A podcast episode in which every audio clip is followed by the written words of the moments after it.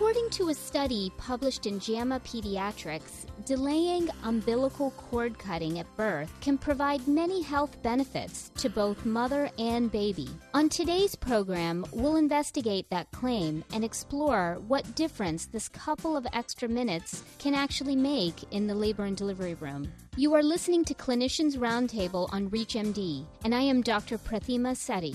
Joining me today is Dr. Keisha Gaither, a perinatal consultant. Dr. Gaither, welcome to ReachMD. Thank you so much for having me.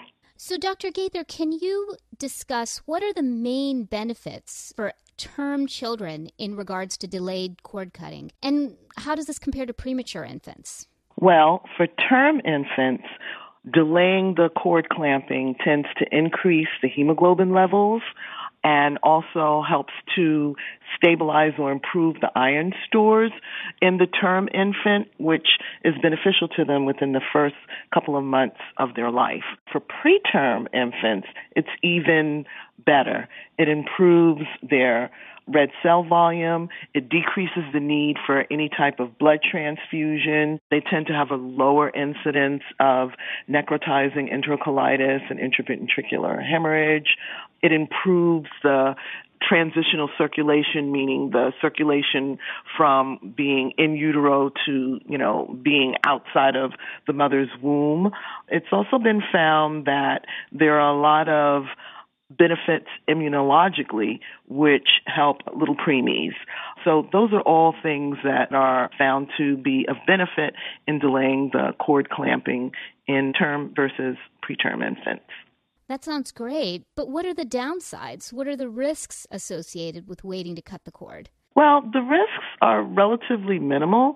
Certainly, if you have a baby that's distressed at birth, you you know you don't want to obviously take the time to delay your cord cutting and negate neonatal resuscitation. So you would want to resuscitate your baby and then, you know, pay attention to delaying the cord cutting.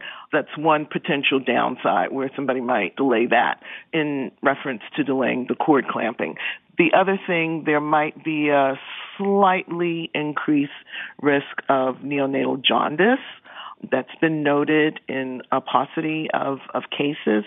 So in infants that do have delayed cord clamping, you just want to kind of pay attention to them after birth for evidence of jaundice. So, would you say with routine cesarean sections, planned cesarean sections, category one tracings, in those cases, delayed cord clamping is beneficial? And in cases where the C-section is done uh, or a delivery is done urgently or or a vacuum delivery or non-reassuring fetal heart tones, would you say in those cases don't perform delayed cord clamping? What are your thoughts? I would not definitively say don't do it. I would take each clinical situation accordingly and make your best judgment. If you are just tuning in, you are listening to Clinicians Roundtable on ReachMD. I am Dr. Prathima Sethi, and I am speaking with Dr. Keisha Gaither, a perinatal consultant. So, Dr. Gaither, what is the proper protocol when it comes to delayed cord cutting?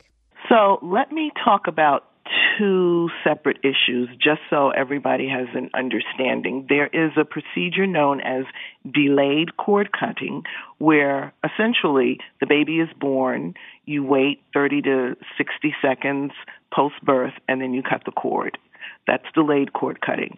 There's also something known as umbilical cord milking, where essentially after the baby is is delivered, you essentially grab onto the umbilical cord and kind of squeeze the blood forward into the baby from the placental end into the umbilical area where the baby is. So there are two separate procedures that should be definitively distinguished. Now, the proper protocol as far as delayed cord cutting is concerned, the baby is born, you put the baby on the mother's chest for bonding purposes and warming and so forth and so on. Wait about 30 to 60 seconds and then cut the cord. Now, for various obstetrical organizations such as ACOG, the Royal College, they generally say 30 to 60 seconds. There are other organizations such as the um, Academy for Nurse and Midwives, which say two to five minutes after birth. It varies depending on, I guess, whatever governing entity you're under, but ACOG for us obstetricians, they generally recommend 30 to 60 seconds post birth before cutting the cord. So, how long should a parent wait before cutting the uh, umbilical cord, uh, allowing the patient to, to cut the umbilical cord? Is that the same? It's basically the same thing. And, you know, in the delivery room, there's generally a little yellow clamp that is placed on the umbilical cord a few centimeters from the insertion site on the baby's abdomen. So the physician that delivers the baby will generally place the baby on mommy's chest and just wait 30 seconds to 60 seconds and then clamp the cord.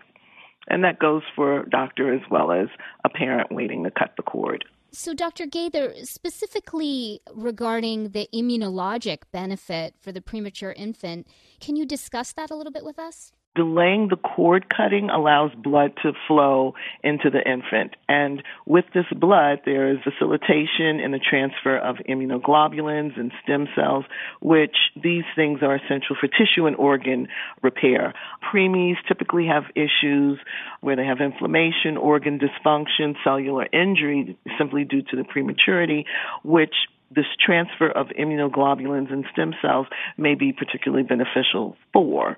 So this reservoir may help to provide therapeutic benefits for the infant later on in life. There are some studies ongoing looking at the benefits ascribed to the delayed cord clamping versus milking the umbilical cord, as I described earlier, to see specifically which one might afford a greater benefit for the term versus the preterm infant as far as the immunologic benefits are concerned.